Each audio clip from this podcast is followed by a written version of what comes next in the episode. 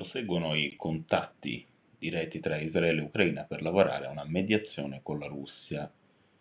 Nel diciannovesimo giorno dell'aggressione ordinata da Vladimir Putin, eh, Kiev è tornata ad esprimere apprezzamento per il lavoro che il governo di Gerusalemme sta facendo sul fronte diplomatico.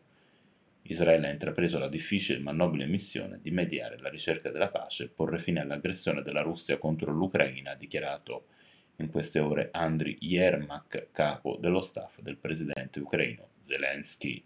Yermak ha anche detto che con Israele sta andando avanti un intenso dialogo sulla sua partecipazione alle questioni umanitarie.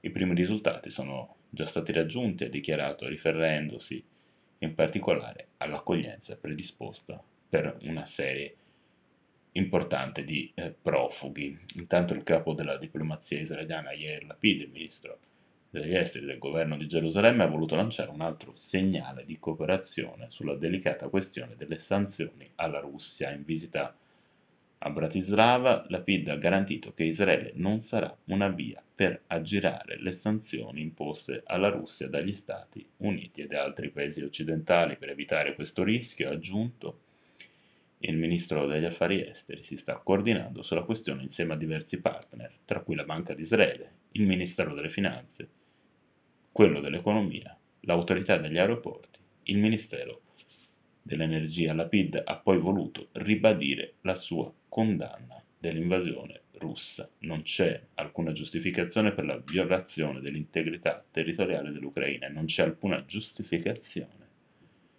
per gli attacchi a una popolazione civile, ha dichiarato sempre nel corso della sua visita nella capitale slovacca.